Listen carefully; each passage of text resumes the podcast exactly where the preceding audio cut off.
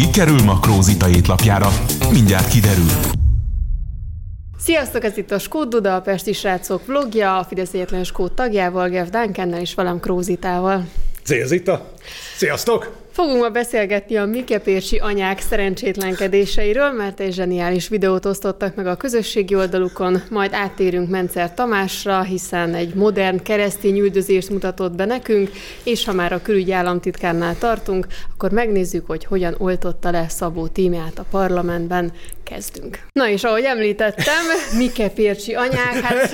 Ez nem is értem. Először én sem tudtam, hogy ők mik meg mit csinálnak, de aztán megnéztem, hogy ők ilyen környezetvédők, Jó, de, de, de hogy nem nagyon tudták, hogy mit merre hány de óra. szinte, szinte az ember azt mondja, ne haragudj, nem tudom, modern videotechnológiával, modern reklám technológiával, azt mondja, érts már meg, bum, bum, bum. Itt néztünk, néztünk, és mire van szó? Hát, ö, ö, szinte nem tudom, az ember nem tudom, oda kell menni az internetre, keresni kell, hogy kik ezek, mik ezek. Ők ilyen öm, oktatás mellett is vannak, meg a környezetvédelem mellett is vannak, de ezt valahogy úgy prezentálják, hogy ilyen katasztrófa. Nyilván az a Az. vége az egésznek, hogy Az, nem az tudom, ez, ez akkumulátorgyára. maga az katasztrófa volt az, az egész videó. Azért jöttek föl, a, hol volt, nem tudom, az a Vigadó téren voltak, hogy én láttam. Ah, igen, és ilyen- Jöttek föl Debrecenből, nem tudom, Miskolcról, tök minden, nem tudom, azért utaztak oda, és tiszta káosz, tiszta, ilyen nevetséges volt, hogy állandóan szóltak, nem egymásnak, hogy merke, ne, beszélnek el a mikrofonban, nem tudom, Gizike, a mikrofonban, az, ne, ne, ne, ne, ne. Én csak néztem, nem tudom, az ember mondta, figyelj, ez, ez nagyon vicces, nagyon humoros, értem, de Hát egy kis összeállítást majd teszünk ebbe a videóba, hogy ti is élvezhessétek. jó, akkor értem, hogy megint gond, gondoljuk, nem tudom, szintén ez, hogy ugyanaz, hogy nem tisztán jön át, hanem tippelünk, hogy ez Mit a akartok? akkumulátorgyár ellenes akar lenni, vagy, vagy, vagy hogy van ez? Nem tudom, Nekem a kedvencem a, a végén volt az a két ilyen fehér ö, szkafanderbe öltözött fiatal, aki ott így állt először, úgy állt, aztán felborult, mint a büdös bogár, és így, tehát nem tudom, tehát fizet... SFA! Free SFA! Látod, gyerekek, ha ti is jártok ilyen béna kvázi egyetemre, egyetemre, főiskola, hát nem tudom, ilyen jó SFA-re, akkor te is ilyen tehetséges lesz majd egyszer, hogy Nekem fizetni kéne, hogy egy ilyen produkcióban részt vegyek, de a Mikepérsi nincs, anyák... nincs az a pénz. Ne haragudj, figyelj, nem tudom, ez tönkretettek, nem tudom, a hírneve, nem tudom, az most már nem tudom, ott van a sárban, ne haragudj, ez már, ez már nem tudom, nevetséges, hogy nem tudom, az ugyanaz, hogy küldjünk föl, nem tudom, x ember ki az életeben, nem tudom, nem beszélt emberek előtt, az, em, az életeben nem, nem látod mikrofon, hangos bemondó, nem tudja bekapcsolni ezt, azt, nem tudom, nem ért semmi. Az egyik az kurva jó, hogy nem tudom, fogja, és akkor elnézést, és akkor Jézus Mária, azt már nem tudom, tényleg gyerekek, nem tudom, gyakorolni kellett volna, nem tudom, előtte. És az egyik felszólaló eltűnt, hogy Andrea, te merre Andrea, vagy? Andrea, Andrea. És azt mondom, nem tudom, nem tudom, jöttek fel, hogy gondolom, hogy kocsival jönnek, akkor még két-három óra. Jó, vonatos szinten nem tudom, két-három óra, akkor nem volt ideje gyakorolni, hogy aztán te jössz, jó, aztán én jövök, és akkor te mit fogsz mondani, nem tudom. Figyelj, alap, alap. Hát figyelj, majd őket is felkarolja valami baloldalhoz közeli kommunikációs stáb, és Jó, de- akkor már mindenki együtt lehet De, de ebben az, a... az segít, hogy az egyik béna csapathoz, akkor ja, itt van egy másik béna kacsa, jó van, akkor gyere velünk, és akkor sántítunk, nem tudom, tovább. Hát nem tudom, hát valahogy lehet, hogy biztos valaki ezzel tud azonosulni. Olyan vele, hogy hát most nézd meg a Karácsony Gergely, csak hogy említsünk róla is valamit. Mindig azt mondják, hogy milyen szerencsétlen. De hány Az! ember azonosul vele, hogy szerencsétlen, hát én is egy ilyen Jó, de nem, szerencsétlen ez jelenti, vagyok. hogy nem, ezek az emberek nem tudom, elmebetegek, nem tudom, mert a, a, a józan ész tartó ember az mondja, nem tudom, azt mondani, hogy figyelj, egy vezető vezetni kell. Akkor azt jelenti, hogy dönteni kell. És ott van a karácsony, hogy hát ez nem egy vezető, ez egy kretén, ki kell dobni. Ne haragudj, nem tudom, ahogy oda került, az nem tudom, az Isten csodálkozik, hogy gyerekek, mi a franc csináltak Magyarországon, hogy ilyen vad, béna kacsa, oda raktak, nem tudom, Budapest, nem tudom, félre.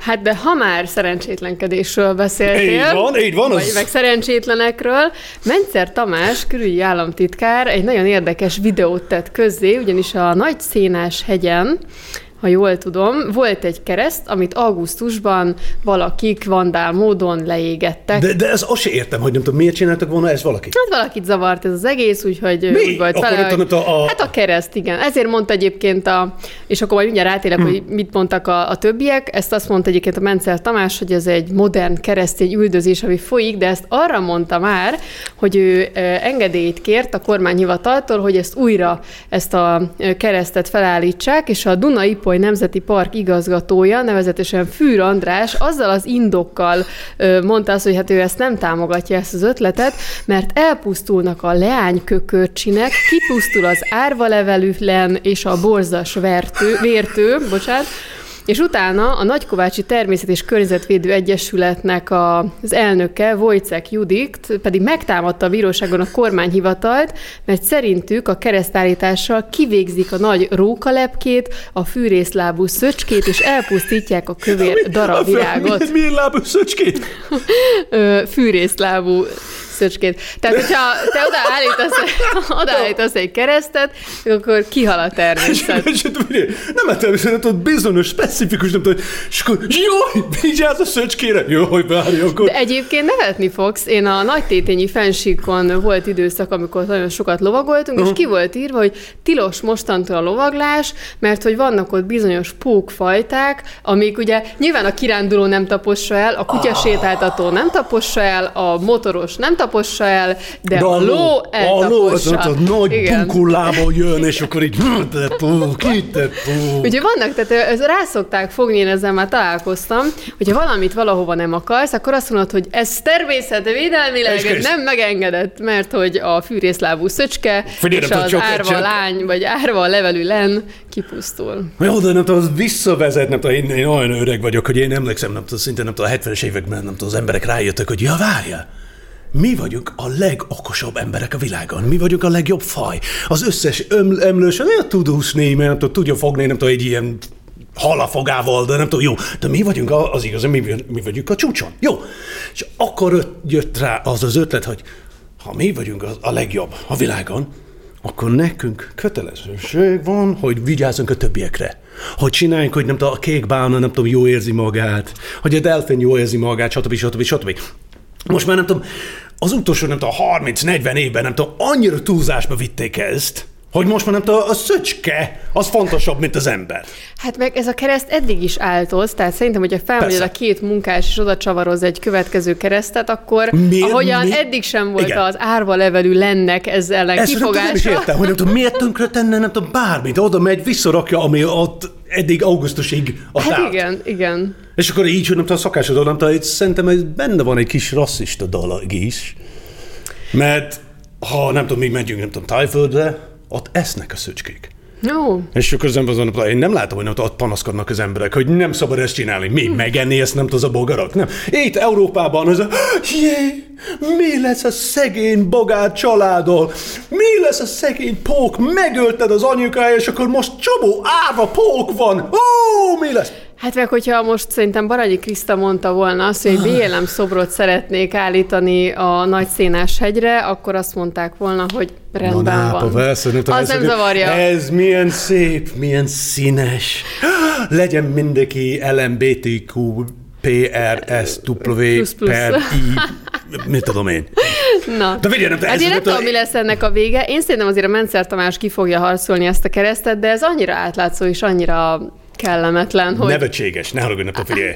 Ez, hogy nem tudom, valaki próbál, nem tudom, leállítani ezt. Hát amúgy szerintem nem menjenek kirándulók a nagy széles hegyre, mert még eltapossák a szöcskét, vagy nem tudom, valaki Zár, figyelj, leszakítja. zárjunk le, nem tudom, rakjunk be, nem tudom, műanyagba, és akkor mondod a gyerekek, nem tudom, jó, akkor nem tudom, rakjunk be egy videokamerát, és akkor meg lehet nézni, hogy néz ki. És akkor most megalakul a kökörcsin virág, vagy leány kökörcsin ö, Facebook csoport, védjük meg Mencer Tamástól a leány kökörcsin. De ez az egész, nem tudom, nevetséges gyerekek, nem tudom, az ember, figyelj, nem tudom, nincs jobb dolga? Tényleg? Hát ami még nagyon nevetséges, az az, hogy a párbeszéd és Szabó Tímeljék A, ne, a, nem, a nem létező, elég- nem tudom, a csak a parlamentben létező pár, párbeszéd Már elég Magyarországért. régóta itt boldogítják Igen. a magyar közéletet politikai tevékenységükkel, és úgy tűnik, hogy a felmérések szerint tulajdonképpen egy nulla százalékos Oh. pártról beszélünk, ez szintén Mencer Tamás hívta fel erre az egyébként habzó szájjal már megint valami nagyon érdekes dolgot megosztó Szabó Tímának a megint figyelmét. felhúzta magát, hogy nem az Orbán Viktor találkozott Meg diktatúra van, meg kínai. egyébként is.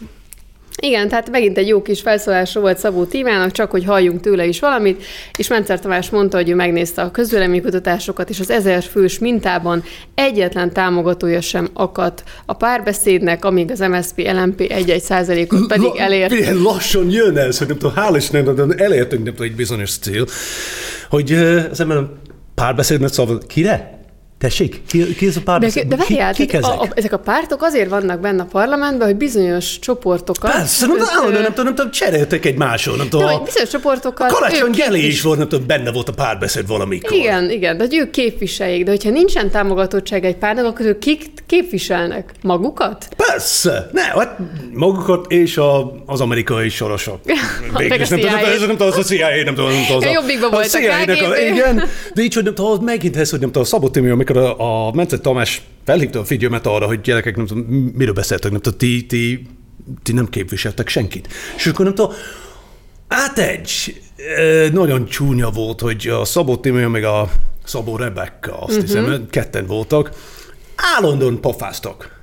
És az ember mondja, ne figyelj, te mondtál valamit, te vádoltad, nem tudom, a, a magyar miniszterelnök ezzel, meg azon, meg azon, meg ezzel.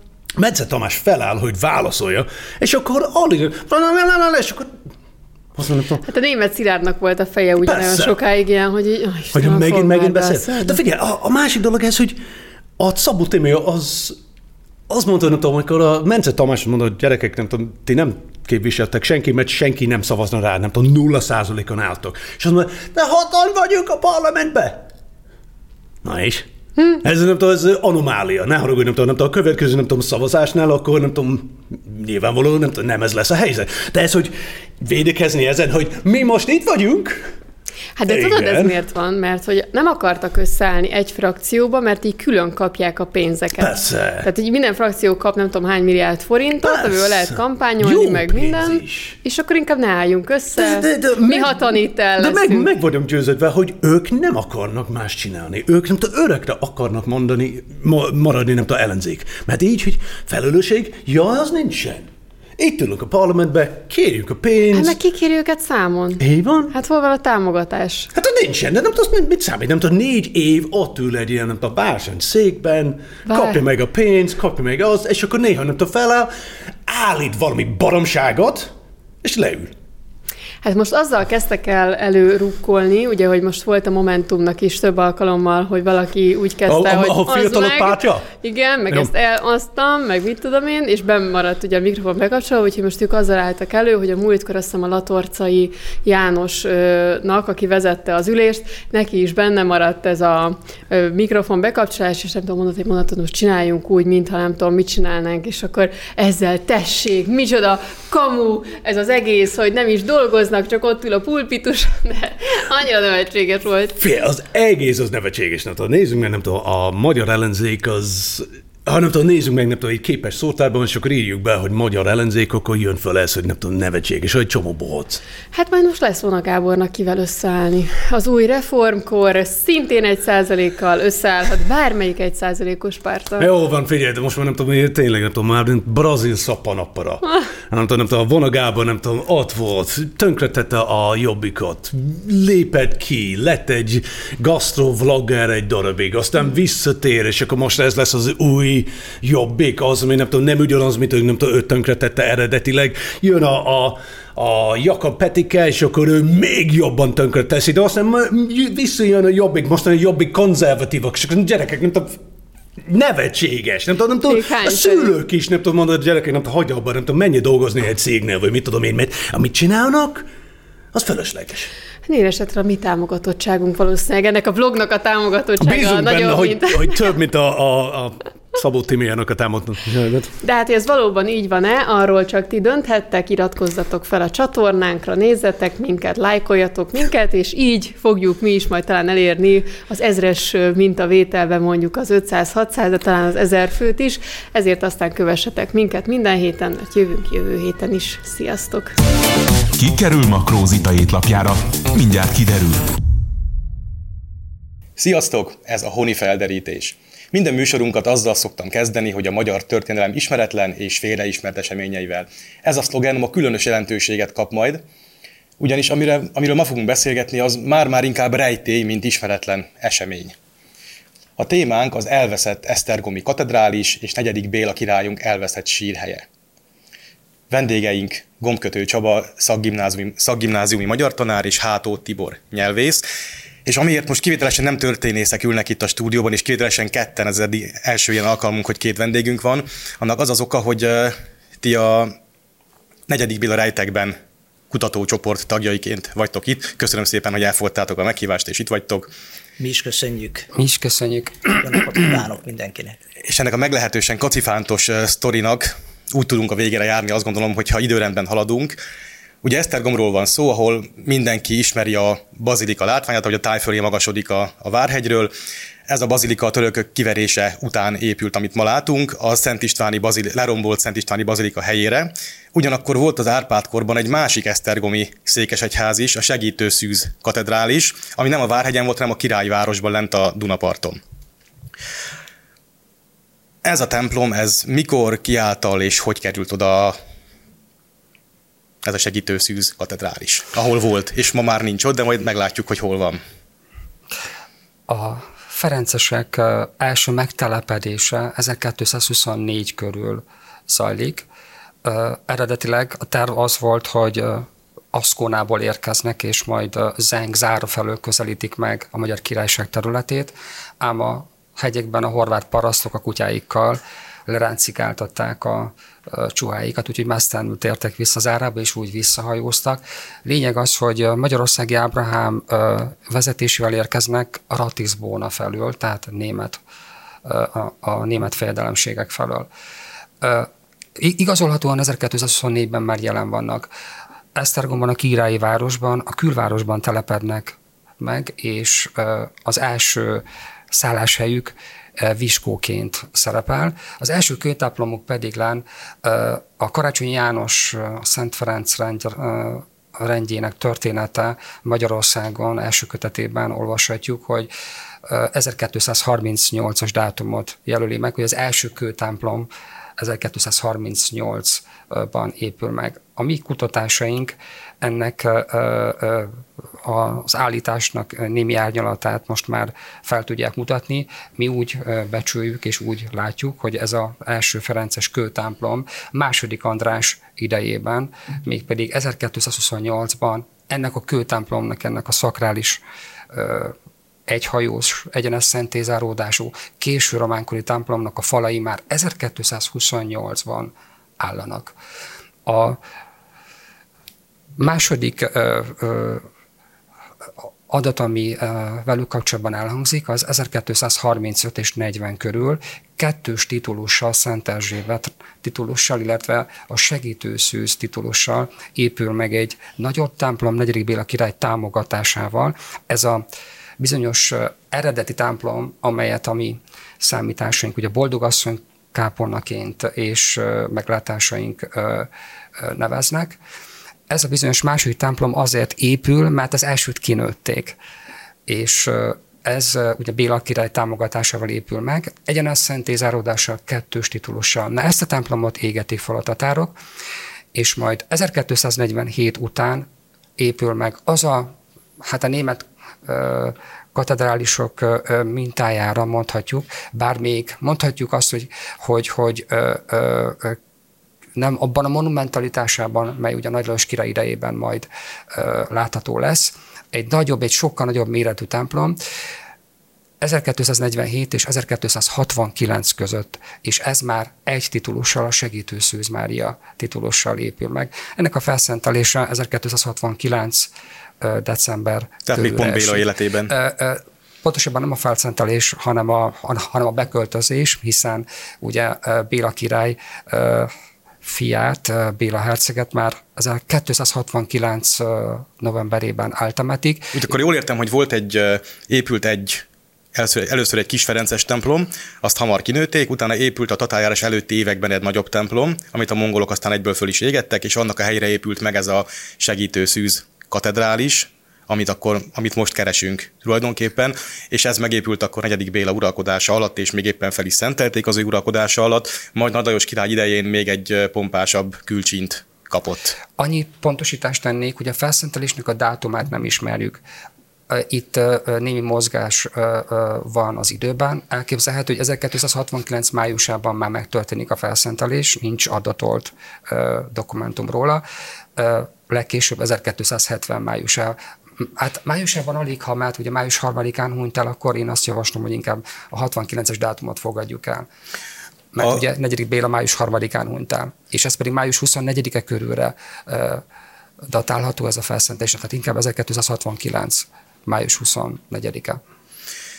A korábbi kisebbik templom az, az is uh, számít a, ebben az ügyben, vagy az megvan, annak is keressük-e és megvan-e, amit kinőttek? A boldogasszonynak nevezett kápolna. Az, az, az, az, amit kinőttek? Így van, az, mint mondottam, 1228 körül már már meg lehetett.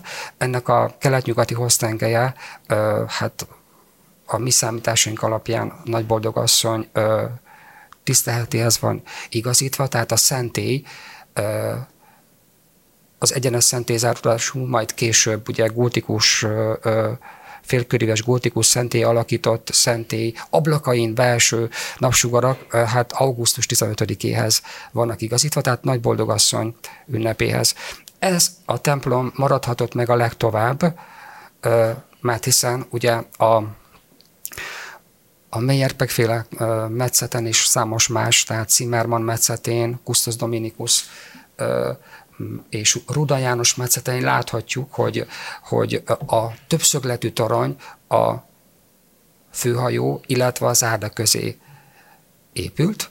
Tehát azt látjuk, hogy a Bocsánat, budai a, kapu, a hajó és mi közé? A többszögletű torony, a zárda és a főhajó. Milyen zárda? A Ferences zárda. Ja, ott volt egy kalos, kolostor is. Így van, a Ferences zárda egy monasztikus kiépületöm, illetve a főhajó közé épül, és a főhajó pedig a budai kapu irányából, tehát délfelől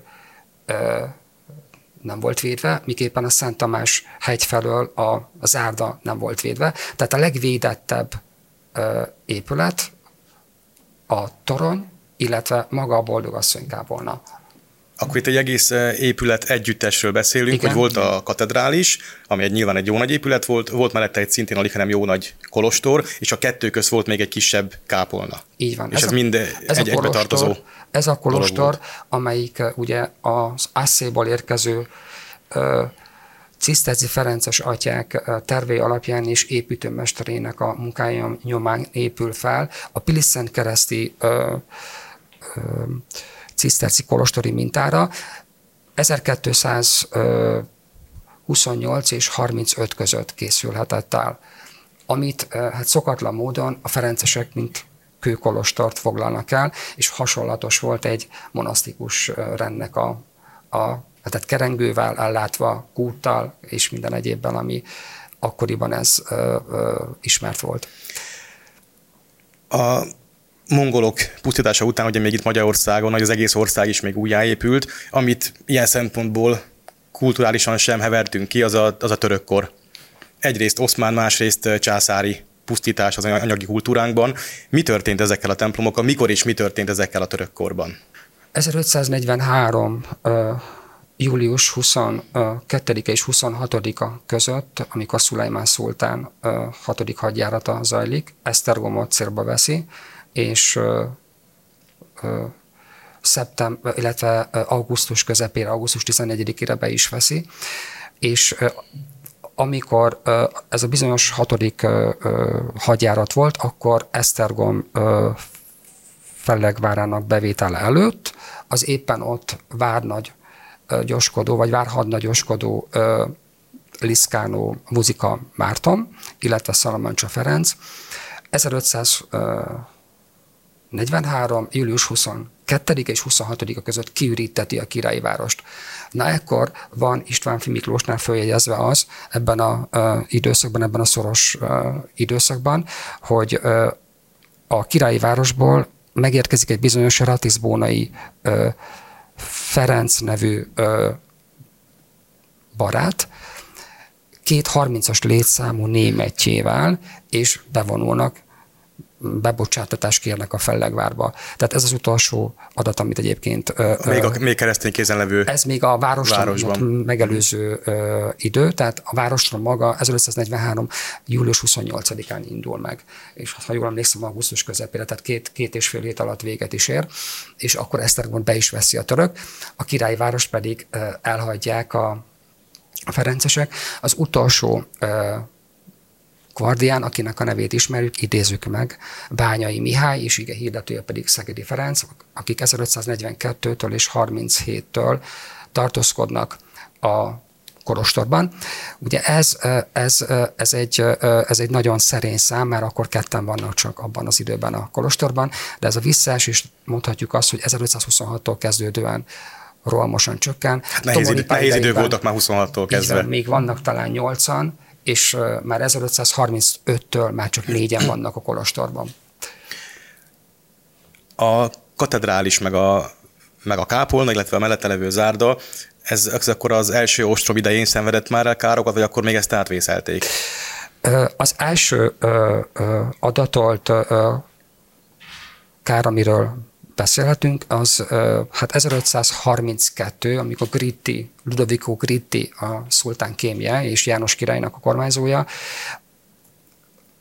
Ferdinánd ellen ö, hadakozik, be akarja venni a királyi várost, és ö, tehát a budai kapu felől is löveti a, ez az épület együttest, ezt a erődítményt, amely ugye délfelől a, a főhajó Ilyen meg is volt körbe ez a rész erődítve? Ahol a templomok meg a kolostor volt? Tehát a főhajó hat, a budai kapu felől délfelől a főhajó határolja, aztán következik a többszögletű torony, aztán következik a, a boldogasszony kápolna, amely ugye egy késő románkori uh, templom, és utána pedig az árda. Tehát uh, délfelől is uh, lövik, vagy löveti, és a Szent Tamás egyfelől, tehát észak felől is lövetik, tehát ekkor van feljegyezve ebben az időszakban, az 532-ben, október 21-ig, augusztus közepétől, augusztus 14-e is, október 21-e között, hogy ebben az időszakban a torony ö, nemes harangjain megégtek, a főhajó ö, szentélye leomlott, és, ö, és ö, olyannyira megrongálódott a zárda is, hogy csak a hogy csak a kápolna maradhatott éppen. A kettő között. Igen, a kettő között, igen. Egy fontos dolgot kihagytunk ugye a, még az előző körben, hogy a negyedik Béla király talán még éppen megélhette a katedrális felszentelését, de, de ő családostul ide temetkezett el. Ugye ő halt meg 1270 májusában, rába egy hónappal halt meg a felesége Laszkaris Mária, ugye jól tudom, de előtte egy évvel pedig a ifjabb Béla herceg, a kisebbik fia, és ők mind a hárman ide temetkeztek ebbe a katedrálisba. Tehát itt volt, gondolom, altemplom, altemplom vagy kripta lehetett, ahol őket elhelyezték 1270-ben. Mi történt ezzel a temetkezési helyjel, mikor a katedrális, ezek a belövések érték, és a templom leomlott, meg a hajó leomlott? Tehát amikor 1532-ben, ö, október 21-e előtt, illetve augusztus 14 előtt két héttel Gritti ugye érkezik, és János király oldalán, és vissza akarja venni Ferdinántól a várat, akkor a Ferencesek mindent megtettek annak érdekében, hogy ugye előtte is, hiszen 1526-ban is volt ostrom, és amit lehetett, mindent uh, igyekeztek menteni, tehát itt akár uh, uh, rendi dokumentumokra lehet gondolni, uh, hiteles hely dokumentumokra, illetve magára a királysír uh, áttelepítésére. Mi azt vélelmezzük, hogy 1532 október 21-ig a 21 ezer Celsius középkori Mária ünnep napjáig ez a bizonyos áttelepítés meg fog történni. Át kellett, hogy menekítsék, mert hiszen a, eredetileg a királysér a segítőszűz főoltárának evangélium oldalán volt. Több forrás megemlékezik arról, hogy hová temették. A legeslegelső a Kálti Márk féle 1205 vagy 1358 után a képes krónika, amely ugye a Bécsi krónika. ebben elsőként megemlékeznek arra, hogy Béla király hová temetkezik, tehát a Mária ö, oltár elé, nem mondják pontosan, hogy az evangéliumi oldalra, de a Mária oltár főoltára elé, tehát a szenté elé. Ugyanakkor megemlékezik róla még Bonfini is, valamint később, ö, ö, ugye 1400 ö, 90 előtt, a magyar történelmi évtizedeiben, vagy, vagy vagy tizedeiben, és majd 1575-ben még Háltai Gáspár is megemlékezik Bonfini nyomán, hogy vörös márványkőből készült azok a posol, amelyik a Mária oltár elé lett eltemetve, tehát a segítő Szűz Mária főoltárának Mária oltára elé.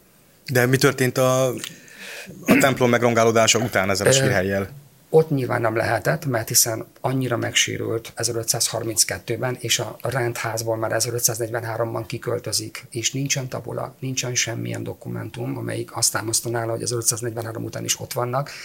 Ugye 43-tól már ott hódoltság van, a hódoltság első szakasza. Nem, nincs adatolva, hogy mi történik, mert minden korabeli dokumentum, obszerváns dokumentum, ami a rendházhoz kötődik, nincs meg. Tehát itt csak vélelmek lehetnek. Obszerváns Ferences, csak hogy a tisztázgodói Ferences szerzetesek Ezek a dokumentumok dokumentumai. egészen 1714-ig megvoltak. De 1714-ben, amikor Keresztély Ágost ugye hallgatásba parancsolja obszervánsok leszármazottait, a szalvatóriánusokat, és felszólítják a királyi város elhagyására, mint Szívecki Jánost, vagy éppenséggel Monák Jánost, meg Jakubini Fulgencet, hogy hagyják el a királyi várost, és ö, ö, engedjék át egyébként azt a Pozsonyból érkező német Mariánusoknak. Ez a Ferencesek másik ága. Így van. A világibb ága a Ferences Akkor ennek. tőlük minden dokumentumot, és a Mariánusokhoz, illetve a város akkori parancsnokához, Küklenderhez kerülnek ezek a értékes rendi relikviák, és utána pedig nyomuk vész. Tehát vélelem van, mégpedig az, hogy ezeket a bizonyos ö, ö, szarkofágokat, amelyek ö, hát ö, tardosi márvány ból faragott műremekek. Ezeket a mi vélelmezésünk szerint legkésőbb 1532. október 21-éig átmenekítik a, a legépebben megmaradt épület együttesbe a Ferencesek szakrális temetkezés helyére, és ez pedig a Boldogasszony kápolna altemploma. Tehát a két meglőtt nagy épület közti kis, kisebb Igen, kápolnába leg, helyezték el őket. Legépebben megmaradt arra az időre. Igen, és itt érdemes hozzátenni Csaba, azt hiszem, hogy hogy ezt, ugye, ahogy mondtad is, vélelmezzük. Most a vélelmezés, majd ugye, ha szerkesztő úr rákérdez erre, abból a bizonyos családi hagyományból jön, ahonnan bizonyos dolgokat visszafelé tudunk következtetni, hiszen éppen ezek, hogy miből van az a márvány, és ezek az egyezések, amelyek nyelvileg is jól bizonyíthatók, ezek abból derülnek ki, ebből a bizonyos családi hagyományból, és így a köztelevő időbeli hézag az kitölthető. Akkor erre mindjárt rátérünk erre a családi hagyományra, de előtte még akkor azt fejtsük meg, hogy a, ezzel a boldogasszony kápolnával mi történt a, az elkövetkező időkben, mert ugye most már az sincs meg. Itt még éppen volt, mikor átvitték oda Béla királyt 1543-ban, de aztán később már ez sincs meg. 1543 és 1595 között ö, zajlik az első hódoltsági szakasz. A templom ugye 1595. július 21-e körül pusztul el, amikor azonban ugye 43-ban elkezdődik az első szakasz, akkor a, a templom, az éppen maradt templom, illetve a visszaépített templom pusztán ékességeitől fosztatik meg, és mivel szakrális tér, és éppen maradt meg a törökök tiszteletben tartván magát az épületet, a belső berendezést átalakítják, és ők használják dzsámiként. Ez, ez a boldogasszony kápolna? Ez a boldogasszony kápolna. Ez még a második hódoltsági szakaszban is egyértelműen jelen, tehát megvan, mégpedig erre van egy uh, itáliai utazó uh, bizonyos uh, Gemelli Carreri visszaemlékezése 1686-ról, amelyik ugye megemlékezik arról, hogy, hogy a ferencesek uh, uh, templomának falai még állanak, de dicstelenül látogatható csak meg, mert már nincsen benne különösebb látnivaló. Tehát már csak zsámiként működik. Igen, Tehát igen. mikor pusztult el végül? A templom maga 1595. július 21-én feltételezésünk szerint, amikor Karl, mm, Karl von Ekkor, ekkor került, vagy ezelőtt került újra a keresztény kéz egy rövid idő, időre Esztergom, ugye? Így van. Július 1-én harc nélkül ugye beveszi a királyi várost, és majd július 21-én porrázúzatja felégeti.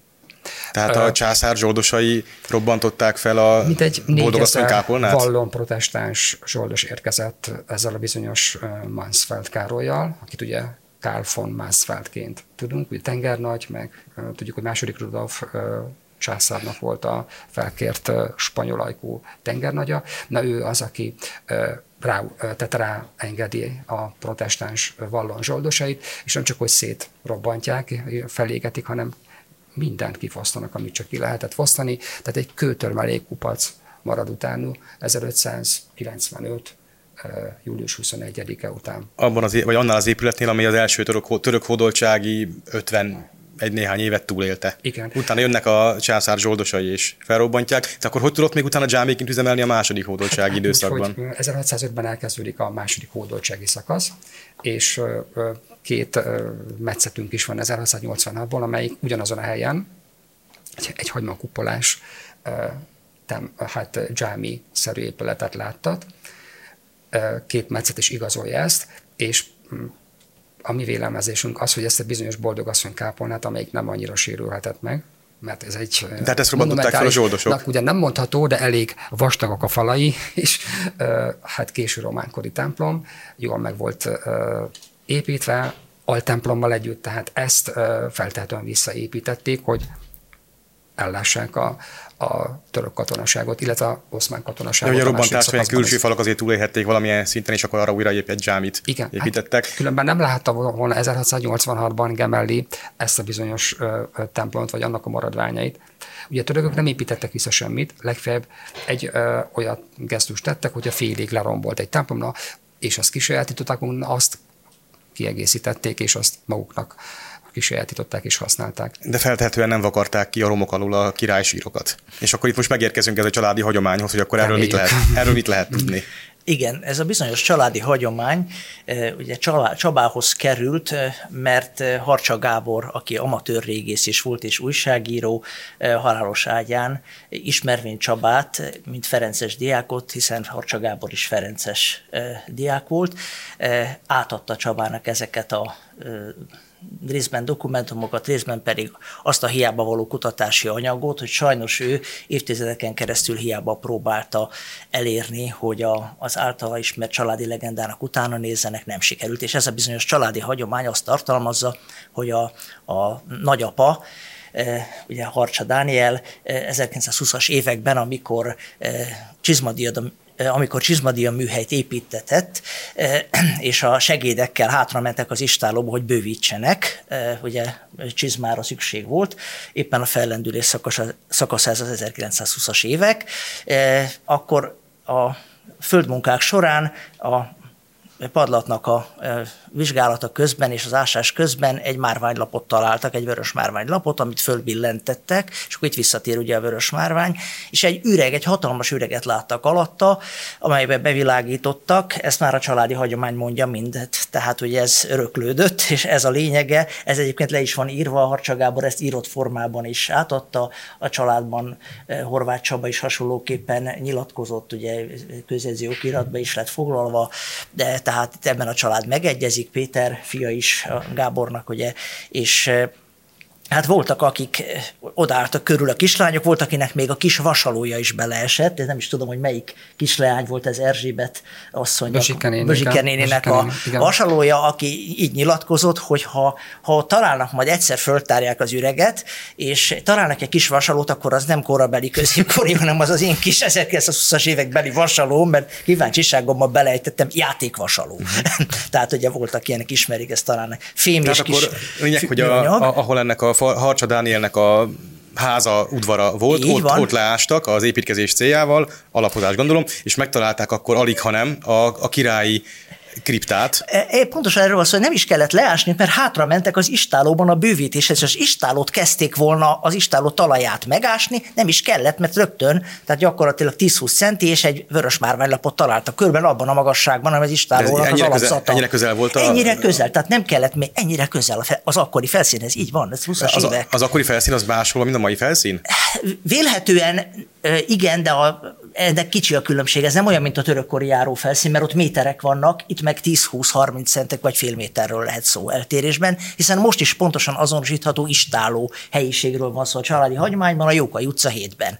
Tehát ennek a... Ez a, ma is a király, királyvárosként, vagy királyvárosként Így nevezett van. része Esztergomnak. És pontosan megtalálható, tehát egészen pontosan centire ki lehet mérni, hogy melyik az az istáló rész, amelyiket itt bővítették, és hogy miről is van szó. Ez egyébként a későbbi vizsgálatok tárgya, ha erről még majd lesz szó. Itt ebben a bizonyos üregben azonban a Csizmadia mester nem engedte, hogy további kutatás legyen, a vasaló bepottyant, ugye, és ott a munkások is oda mentek, nem csak a gyerekek, hogy jé, mi van ott, és a leírás megvan, hogy mi van ott, és erre utaltunk az előbb, amikor Csaba azt mondta, hogy a saját temetkezési helyükre menekíthették, és Kváderkővel ugye ebbe a boltozatba biztos helyre, és a, a saját kincsükként, a saját védett őrzött királyukként bántak vele, hogy a saját temetkezési helyükre ezt onnan gondoljuk, már mint a szerzetesek. A ferences szerzetesek, a ferencesek igen. hogy oldalt, amikor ebbe az üregbe lepillantottak a, a Csizmadél műhelyben a segédek és a család, akkor oldalt a falban tetemeket láttak a szerzeteseknek a tetemeit, méghozzá az oldalt temetkezésnek az időszaka a középkorból. Nem egy ilyen temetkezési helyet ismerünk Gyöngyösen, és máshol is tártak már föl hasonlót, Vácott is például.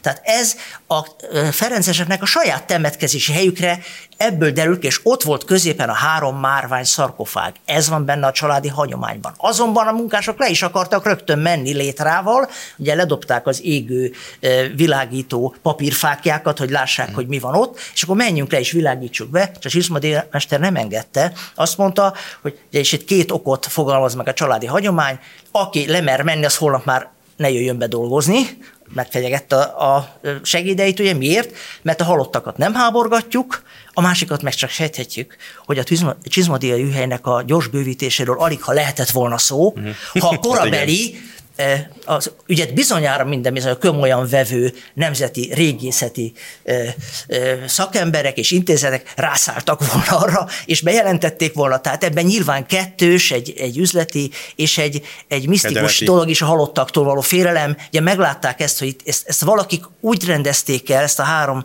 márványkoposot, hogy itt örök nyugalma legyen, és mi most ezt véletlenül megtaláltuk, és nem akarta magára hívni a a sátánt, a kísértést és a rossz erőket, és inkább hozatott rá 21 nehány szekérderéknyi földet. Ez szintén benne van a családi hagyományban, és ennek a szekérderéki földnek, hogy csak sejtessük, a nyomai ma is láthatók a föld alatt. Hát Gombkötő Csabának és Hátó Tibornak köszönöm szépen a részvételt, nektek köszönöm szépen a figyelmet, ebben az ügyben még alig, hanem találkozunk és folytatjuk. Sziasztok!